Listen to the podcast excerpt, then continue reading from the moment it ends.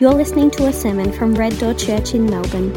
For more information, go to reddoorchurch.com.au.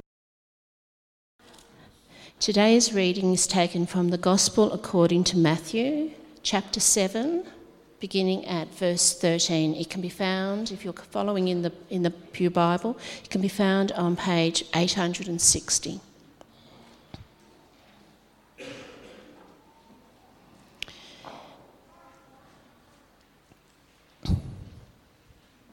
Enter through the narrow gate, for the gate is wide and the road broad that leads to destruction, and there are many who go through it.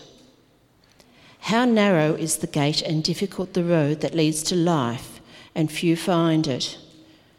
Be on your guard against false prophets who come to you in sheep's clothing, but inwardly are ravaging wolves. You'll recognize them by their fruit. Are grapes gathered from thorn bushes or figs from thistles?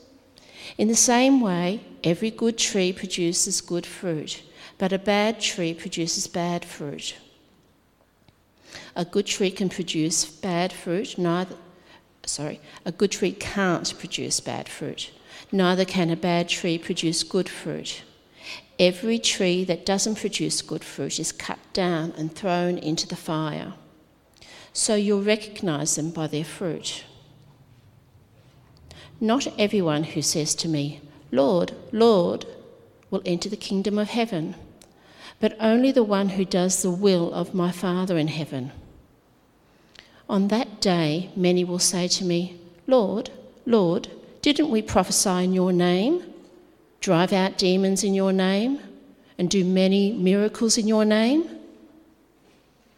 Then I will announce to them, I never knew you. Depart from me, you lawbreakers. Therefore, everyone who hears these words of mine and acts on them will be like a wise man who built his house on the rock. The rain fell, the rivers rose, and the winds blew and pounded that house, yet it didn't collapse because its foundation was on the rock.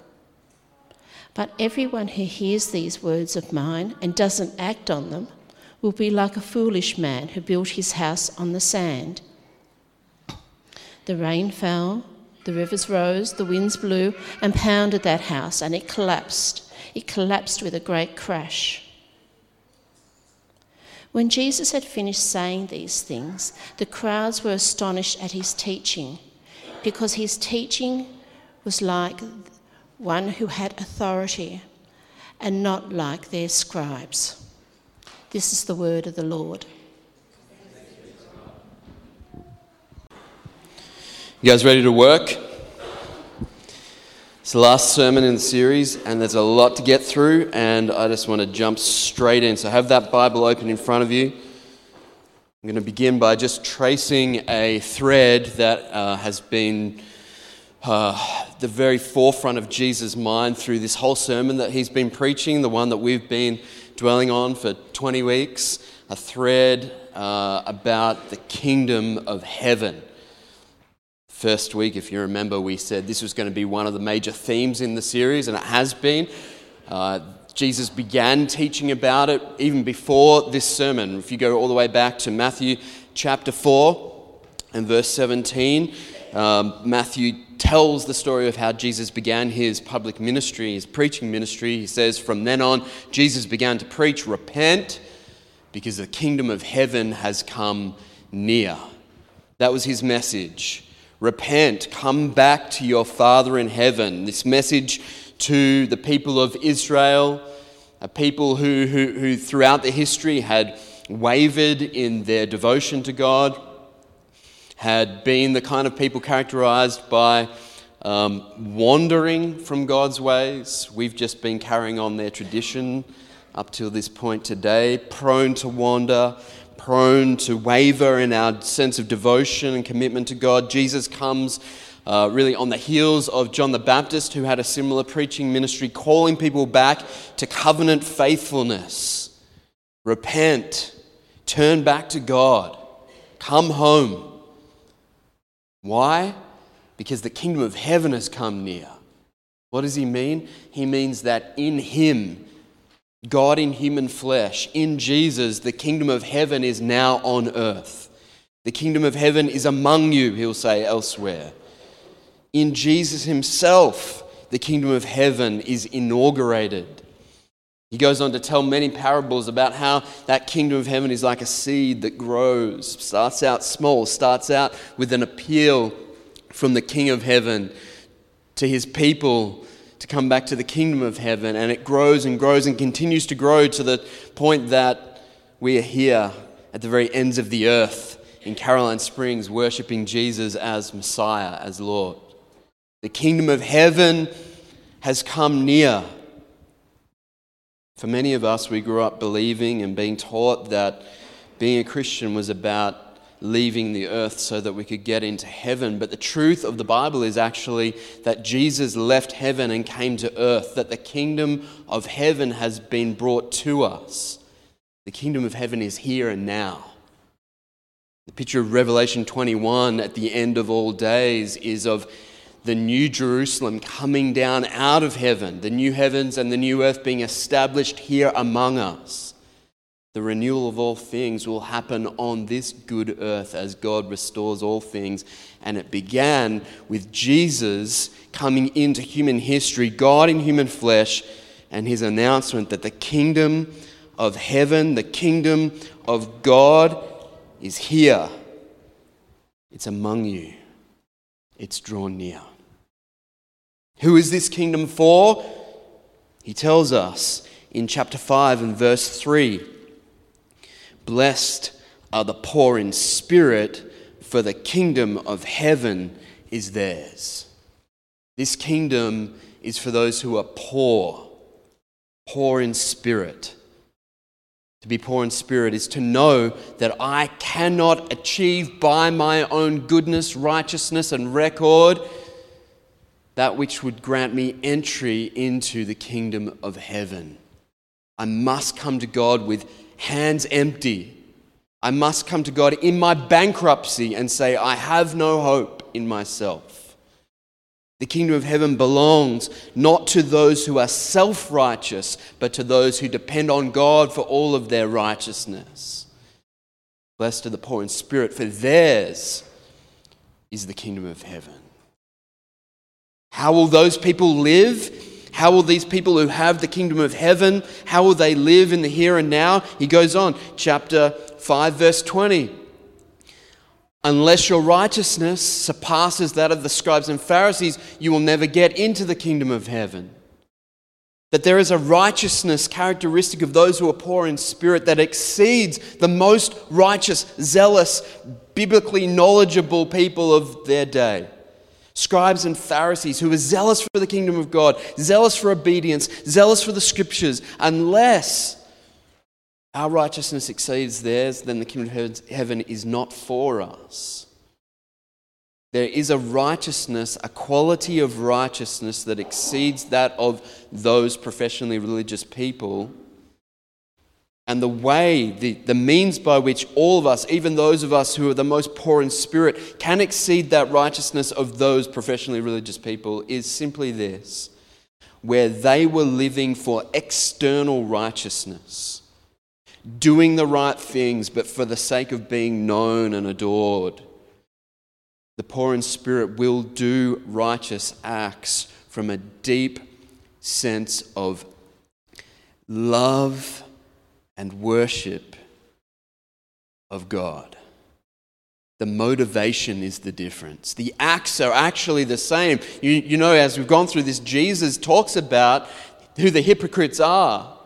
He talks about the fact that you can give to the poor and fast and pray and do all of these things simply for their external benefit to be seen, to be lauded, to be praised that righteousness will not see you into the kingdom of heaven. Only righteousness that exceeds that, that is born out of a, a heart, heart deep, whole body devotion to God and his kingdom. Only that righteousness leads to the kingdom of heaven.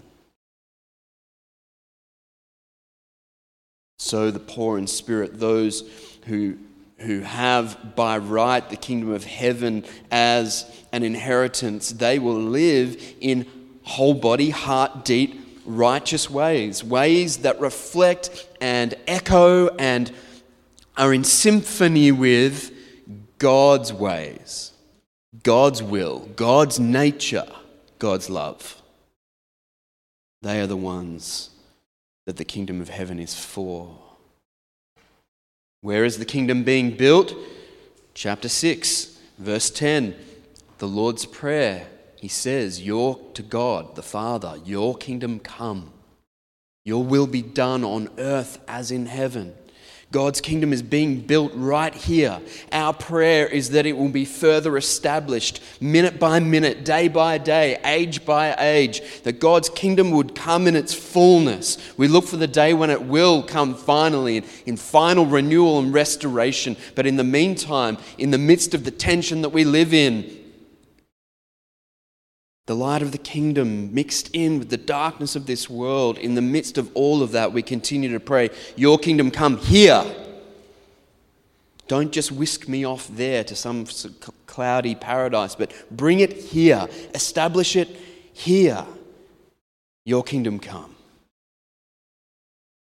How do you enter the kingdom? We saw that last week. Chapter 7, verse 7 and 8. Ask and it will be given to you. Seek, and you will find. Knock, and the door will be open to you. For everyone who asks receives, the one who seeks finds, and the one who knocks, the door will be opened. There is a general application there when it comes to prayer, and Jesus talks about that in that same passage. But the primary thing that Jesus has in mind as he says those words is entry to the kingdom of God. He's speaking of salvation. Who will be saved? Who will inherit the kingdom? Who will be able to enter through the gates of the kingdom of God? It is those who simply by faith, recognizing that they have nothing, no key, no strength to push through that gate, to push through that door, no capability on their own, but by faith, being poor in spirit, those who come to the Father, the loving, generous Father, and ask, seek, and knock. This is the kingdom of heaven. This is the kingdom of God. It is among us. And Jesus wants each one of us to be those who enter into it to enter into life in the kingdom, eternal life in the kingdom, beginning now and moving on into eternity. And so now, as he draws to the end of his sermon, he gives us some specific instructions on entering the kingdom of God. Verse 13 and 14 of our text. Enter through the narrow gate, he says. You who are on a journey to the kingdom of God, to life, abundant life, eternal life, you who have ears to hear the words of the shepherd who seeks to direct you to that kingdom. He says, Enter through the narrow gate. For the gate is wide and the road broad that leads to destruction, the opposite of life and there are many who go through it. How narrow is the gate and difficult the road that leads to life, and few find it. He's instructing us enter through the narrow gate. There is one gate. The gate. Singular, exclusive. There's only one.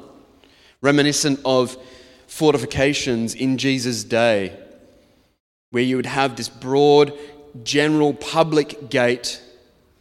But during times of war and conflict, that gate would be shut, and only a small gate, a secret gate, known only to the citizens of that fortification, of that city, that gate would be the only way to enter in. And so Jesus says, You have heard me say there is this small gate. You have heard me say that there is this gate that will always be open to those who ask and seek and knock. There is a gate that exists that you need to move towards, you need to walk towards. It's a difficult road that leads to the narrow gate.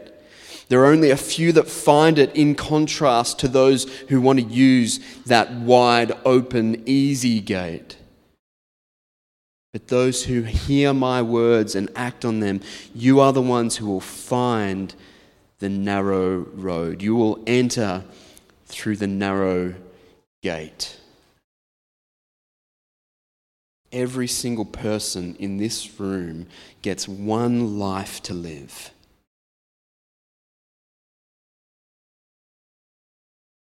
We all have one single life to live. None of us knows how long it lasts. All of us walk a road through life. The roads themselves are many and varied depending on your own personal set of circumstances, but every one of us walks that road. Jesus says, Be sure, be certain that you walk the path that He has laid out for you, the path that leads to life.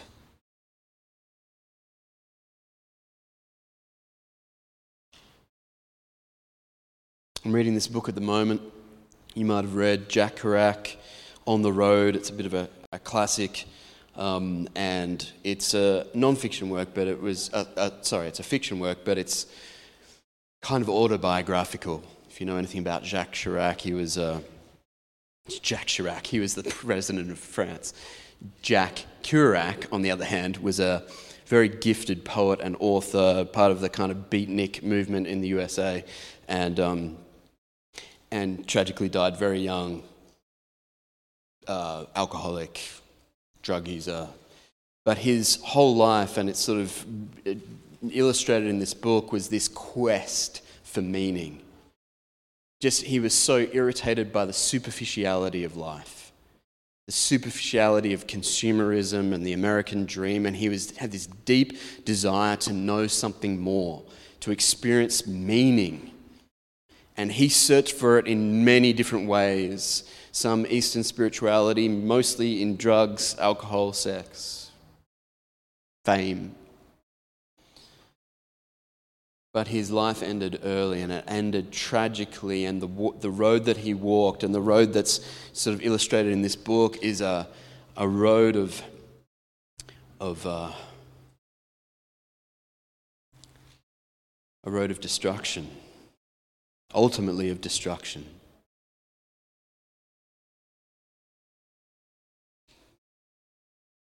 Every one of us is on the road. And every one of us is on a road that either leads to life or to destruction. Jesus makes it that binary. And he pleads with us as the only one who has any authority to tell us what to do. He pleads with us enter through the narrow gate. How narrow is the gate and difficult the road that leads to life, and few find it. Jesus says astonishingly, John 14, I am the way and the truth and the life. Again, singular, exclusive. In a world that wants to make everyone the way and everyone the truth and everyone the life, Jesus says, No, I am the way, the truth, the life. No one comes to the Father but through me. He is the narrow gate.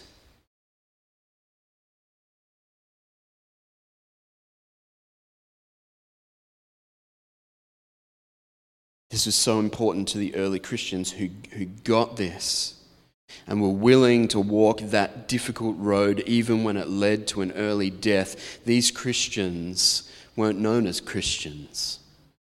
That was a label given to them by people who persecuted them. The Christians call themselves what? The way. This was everything for them. The whole movement was called the way. Jesus wants us to know the way.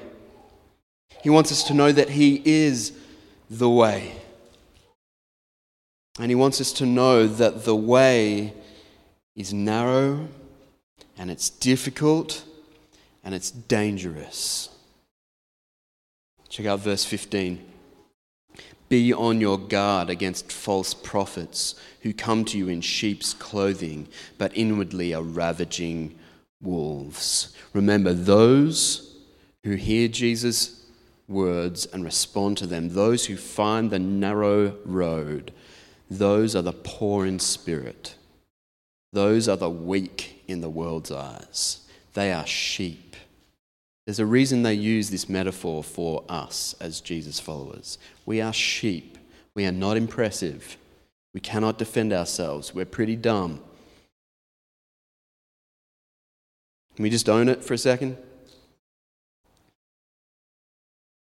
And Jesus says, You sheep, you weak ones, you poor in spirit, you ones who have heard my voice, the good shepherd's voice, and responded to it, you are going to have to walk this difficult road, and on that road there are wolves, ravenous wolves. I don't know what other kind of wolves there are. I'm pretty sure all the wolves are ravenous. They're all very interested in eating sheep, right? That's just part of their nature.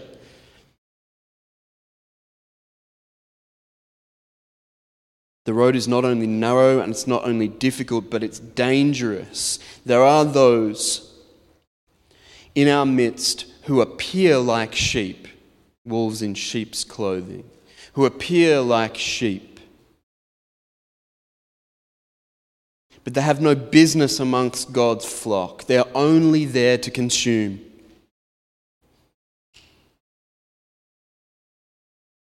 They're only there to destroy. Now, the problem is they look just like sheep. You don't have in your mind like a wolf in a very badly knit together, like patched up rug from the floor, right? That's not, they're, they're, not, they're not doing a bad job of looking like sheep. They, look, they are sheep by all appearances. They're dressed up just like sheep. They appear like sheep. So, how are we meant to be on our guard against wolves that look just like sheep? That's tricky. Jesus tells us how we can tell the wolves from the sheep. Verse 16 to 20. Read it with me. You'll recognize them by their fruit, he says. You'll recognize them by their fruit. How do you recognize a wolf when it looks just like a sheep? You recognize them by their fruit. Are grapes gathered from thorn bush, bushes? It's a rhetorical question. Or figs from thistles? In the same way, every good tree produces good fruit, but a bad tree produces bad fruit. A good tree can't produce bad fruit. Neither can a bad tree produce good fruit. Every tree that doesn't produce good fruit is cut down and thrown into the fire. So, you'll recognize them by their fruit. I did the unthinkable this last couple of weeks, I did the unthinkable. I went through my entire library and I threw books in the bin. This has never happened before. I think books are precious things that should be preserved at all costs. I think we should have a big book burning out the front of our church and it'll just be Kindles. Books are precious. They should be preserved, they should be cared for, they should be handed down through generations. Some of my books are over 100 years old, they're precious. But I threw a bunch of them out. I don't know, maybe 100 or no, more than that, way more than that, books out. I needed to make more room on my shelf, but most of the books I threw out were just ones that were written by wolves I didn't know it at the time. I didn't know it when I bought the book. I bought the book because this person, this author, this leader, this preacher was impressive. Led a big church, was an effective communicator, impressive leader.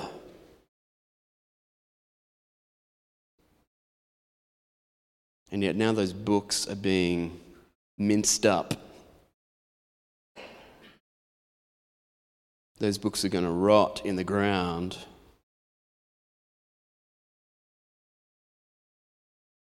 Because those authors were wolves in sheep's clothing.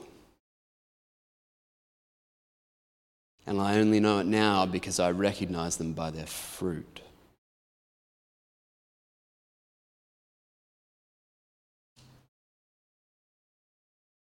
The danger for us in recognizing who the wolves are, the danger for us in entertaining toxic, non Christian church leaders, the reason we do it is because we are more taken with, pay more attention to gifts rather than fruit. That's what we look for. That's what we're impressed by the gift the, the, the, the gifted leader, the gifted speaker, the gifted minister, the gifted Christian. He's such a good communicator. He's such a good leader.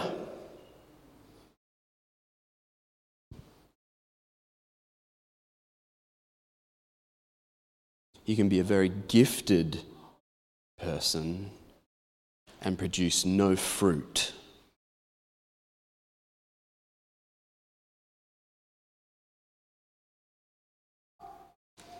What is the fruit that we should be looking for? Not how many downloads someone gets on iTunes. Not how many books they've sold and whether they're on the New York Times bestseller list. None of their gifts, actually, but only their fruit. Galatians chapter 5. Think about this. When you think about the kinds of people you respect, in the church? Are you looking for the fruit of the Spirit, which is love, joy, peace, patience, kindness, goodness, faithfulness, gentleness, and self control? That's the fruit. That's the fruit we want to be looking for. That's the fruit we're testing people by. It seems to me that in our crazy modern Christian world, the things that we look for in impressive leaders and speakers and influential people are actually the opposite of those things. Where's the gentleness? Where's the patience and the kindness? These are the things that Jesus wants us to look for in leaders. These are the ways that we'll be able to tell the wolves from the sheep.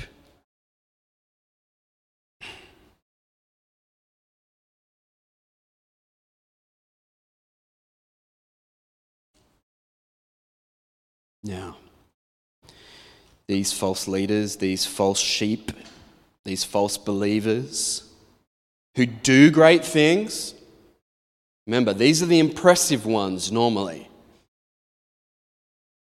They do great things, but they produce no fruit. They will be, Jesus says, unmasked on the last day. Jesus probably has in mind, as he uses this illustration, he probably has in mind a, a fable of Aesop which is uh, about 500 years old at this point, but where he tells of this story of a wolf that wants to eat sheep, and so he dresses up as a sheep and he goes and lives among the sheep, and so he has easy access to the sheep. But then one day the shepherd comes and wants to have a little lamb for his dinner, and so he kills a sheep that turns out to be a wolf. Jesus probably has this in mind because he knows, as the shepherd, he will do justice on wolves who dress up as sheep. He will kill them, He will destroy them. And one day they will be unmasked by Him and destroyed by Him. Verse 21 to 23. Not everyone who says to me, Lord, Lord, will enter the kingdom of heaven, but only the one who does the will of my Father in heaven. On that day, many will say to me, Lord, Lord, didn't we prophesy in your name, drive out demons in your name, do many miracles in your name? Then I will announce to them, I never knew you. Depart from me, you lawbreakers. Destruction.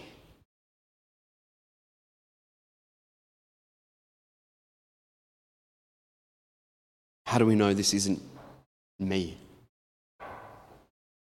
How do you know this isn't you? Does it make you tremble a little bit when you hear that passage? Getting to the last day, the day of judgment, and Jesus looking at you and saying, I never knew you. If that doesn't make you tremble just a little bit, you're not hearing him right. But here's why you can be assured and reassured that this is not referring to you.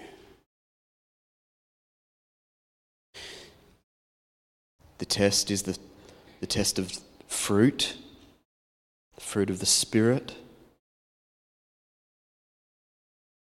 And the test is the test of hearing and doing what Jesus has said.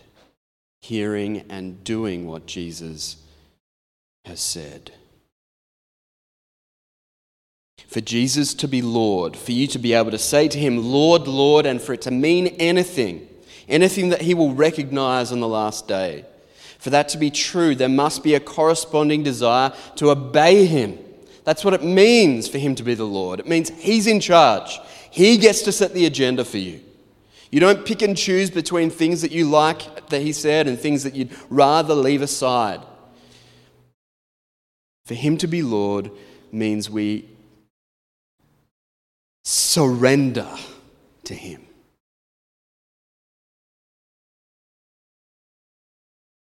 Means he sets the agenda. To call Jesus Lord, Lord, and then not obey him is a contradiction in terms. That's the kind of person that Jesus says, I never knew you. But I said, Lord, Lord. I even did great things, miracles, and, you know, whatever, impressive things in your name. Jesus says, You are saying, Lord, Lord, but you weren't obeying me. Those two things don't belong together, and so we don't belong together. He says in Luke chapter 6, he says very explicitly, Luke 6 46, Why do you call me Lord, Lord, and don't do the things I say? You're a living contradiction. I never knew you. The true disciple hears and acts. Right? Last little bit of our passage, the last little bit of this sermon, verse 24 to 27. Therefore, everyone who hears these words of mine and acts on them. Therefore, everyone who hears these words of mine and acts on them will be like a wise man who built his house on the rock. The rain fell, the rivers rose, and the winds blew and pounded that house, yet it didn't collapse because its foundation was on the rock. But everyone who hears these words of mine and doesn't act on them will be like a foolish man who built his house on the sand. The rain fell, the rivers rose, the winds blew and pounded that house, and it collapsed. It collapsed with a great crash, it collapsed with destruction, eternal destruction.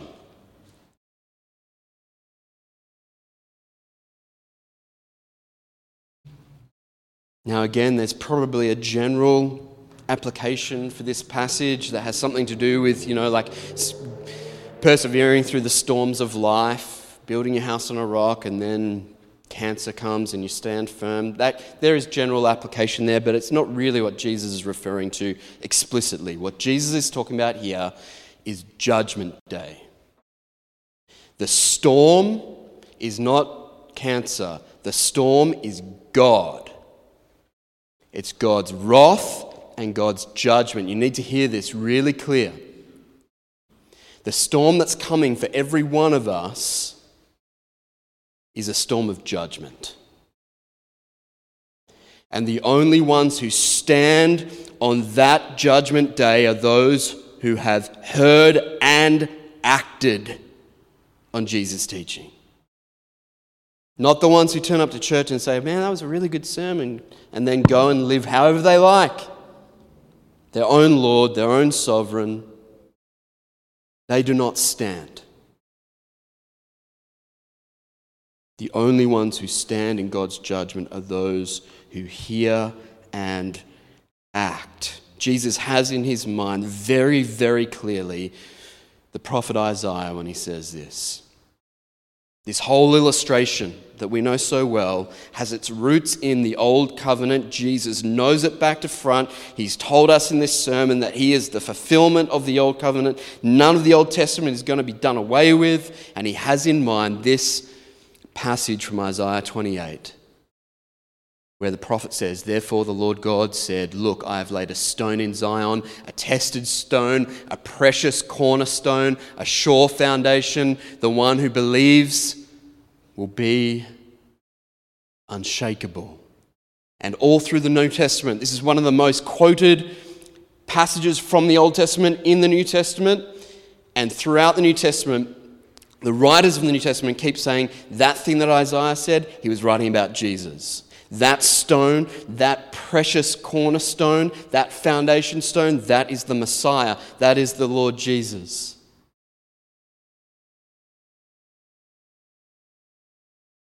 Isaiah goes on I will make justice the measuring line and righteousness the mason's level. Hail will sweep away the false refuge, and water will flood your hiding place.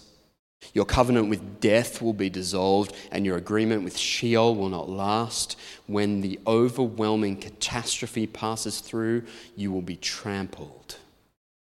Every time it passes through, it will carry you away. It will pass through every morning, every day, and every night. Only terror will cause you to understand the message. Indeed, the bed is too short to stretch out on, the cover is too small to wrap up in. For the Lord will rise up as he did at Mount Perazim. He will rise in wrath as at the valley of Gibeon to do his work, his unexpected work, and to perform his task, his unfamiliar task. So now, do not scoff or your shackles will become stronger. Indeed, I have heard from the Lord God of armies a decree of destruction for the whole land. This is what Jesus has in mind. This is the storm that Jesus sees coming, and it's coming for every one of us. It's a storm of judgment. It's coming on the last day. And God will come in righteous judgment. That is, He will be absolutely fair in all of His judgments either to grant life or to mete out destruction. And Jesus says it absolutely is vital and eternally significant that you enter in the narrow gate, follow the difficult and narrow road, and find yourself living on the rock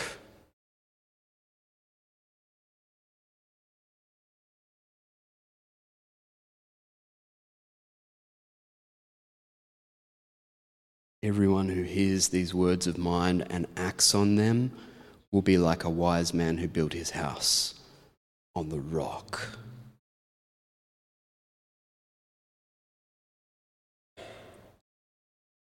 We have been in this sermon series. We have been challenged. We've been convicted, maybe even astonished by Jesus' words. But if that's all we have been, then we've gained nothing and our path is wide and easy and leads to destruction.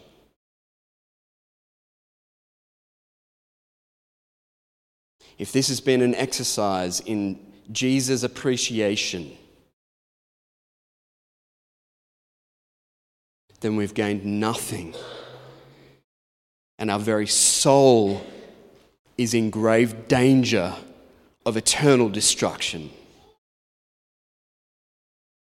It is possible to hear Jesus' words and then go away and build your life on the sand of self righteousness.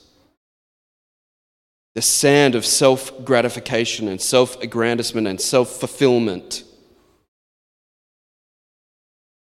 It is possible to do that. Maybe that's what's going on in these last two verses. When Jesus had finished these teachings, the crowds were astonished at his teaching because he was teaching them like one who had authority and not like their scribes. They're astonished, but did they do anything with it? That's the question that Matthew leaves lingering in our minds. Who are you going to be? Who am I going to be? One thing that this passage makes clear is that you can be the one who is imploring others to build their house on the rock and then go and build it on the sand yourself. All of us need to be confronted with this reality.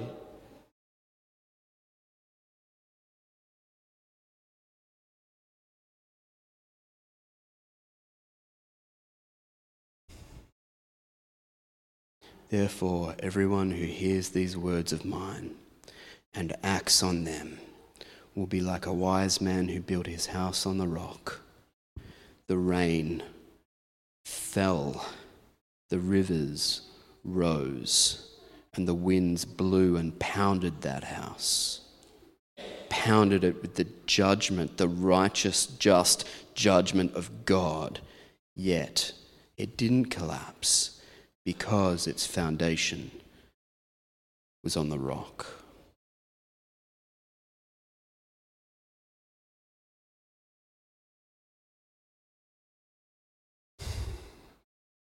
I know we're, we're over time.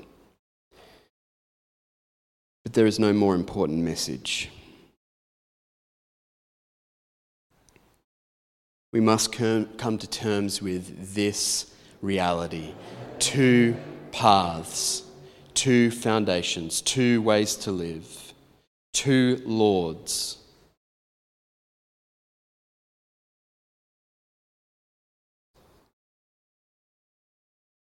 My appeals to you are powerless. I have no moral authority.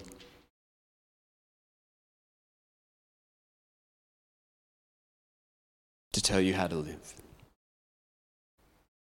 All I can do is try and shine a light on Jesus' words and, and, and, beg you if these appear to you to be the words of a good and gracious, compassionate and loving God, then hear them, please hear them now, and act on them now.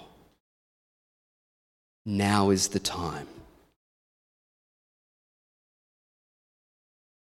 For those of us who have been spending our days enjoying the freedom and the ease of the wide path that leads to destruction. Now is the time to leave that path.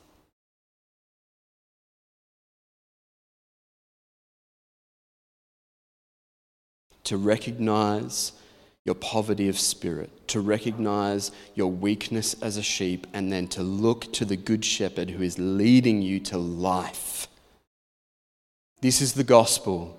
God loved the world in this way, he gave his only Son so that everyone who believes in him will not perish, will not be destroyed, but will have life, eternal life.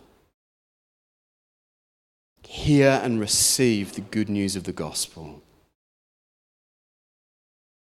And then come please come forward. We're going to sing a, a, few songs now to give you the opportunity either to stand on the rock and rejoice in the knowledge you have of your Savior.